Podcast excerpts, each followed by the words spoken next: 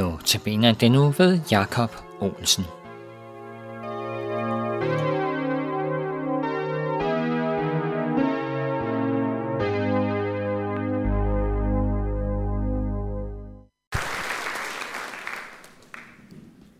Aftens ældste sang, som hedder Klippe du som bræst for mig, er skrevet af en mand ved navn Augustus M. Toplady i 1776.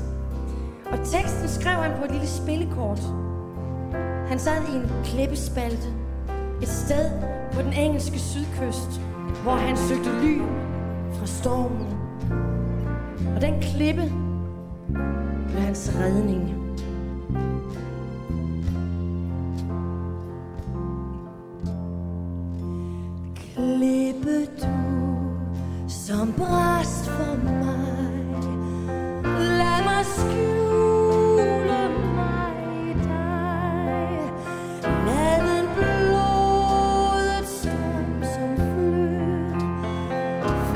Fra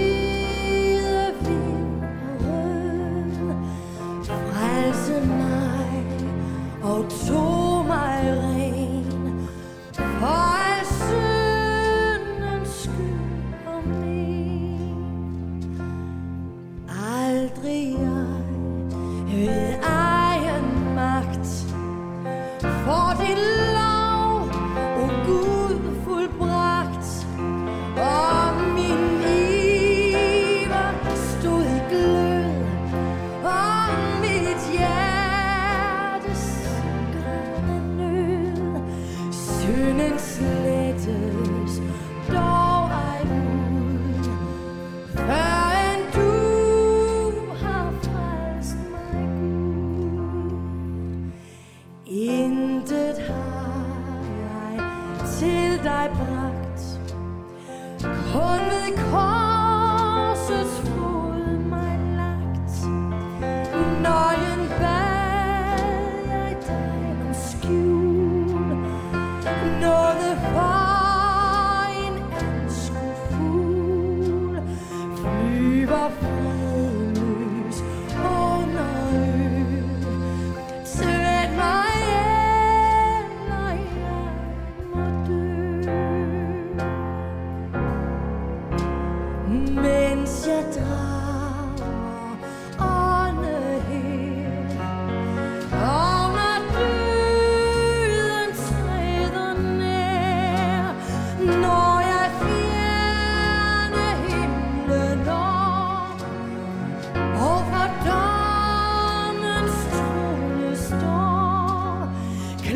klippe du som bræst for mig. Lad mig skjule mig i dig.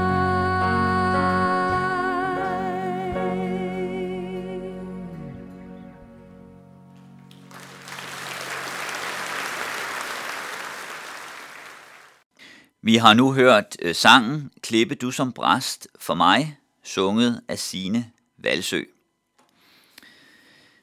Overskriften over det, som jeg vil sige nu, er det, der fanger. Det, der fanger, er overskriften.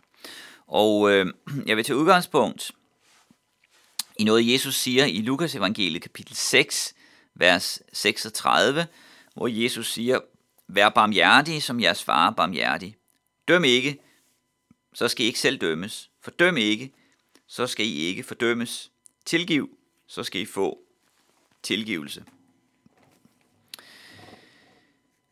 Bag temaet, det der fanger, som jeg har angivet som, som tema her i aften, så kan der gemme sig meget forskelligt.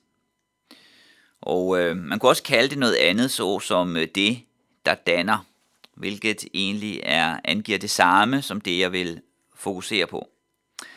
Der er jo meget, der fanger, kan man sige. Bordet fanger er et udtryk, vi har og kender til, at der er noget, der binder. I udgangspunktet er vi jo alle bundet i den forstand, at livet fanger. Vi er fanget af livet, vi har ikke givet os selv livet eller spurgt efter det, men vi er blevet sat i livet, og det fanger. Det er et sted, hvorfra vi alle begynder, og derfra vokser der så mere til, som fanger og som danner og som gør os til dem, vi er. I Jesu undervisning så udfoldes den sandhed for os på forskellige måder. I Lukas evangeliet kapitel 6, der beskriver Jesus, hvordan menneskeliv er vævet ind i hinanden. Han taler om at dømme og fordømme, om barmhjertighed og tilgivelse, om at lede andre, vurdere andre, om at se på andre. Alt det er en del af det menneskelige liv. Og det er det i de små og i de store, i de små hverdagsting og i de store linjer. Vi kan ikke undgå det. En stor del af internettet er fyldt af det, hvor det drejer sig om domme og vurderinger.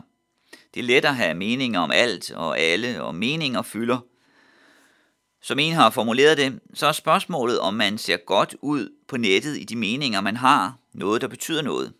Indtryk og udtryk er afgørende. Ertil så bobler det over med dom og fordømmelser og krænkelser og forarvelser. Nogle gange kan man få indtryk af, at det gælder om at finde ofre og skurke og så slå til. Og hvis vi går til den politiske verden, er det let at finde paralleller. Meget politisk debat er bestemt af moral og etik, hvor det gælder om at fremstå som de gode og pege de onde ud. Om det drejer sig om kønsspørgsmål, identitetsspørgsmål, feminisme, chikane, klimaet, flygtninge, indvandrere, skattespørgsmål, fattigdom, arbejdsløshed, krig osv.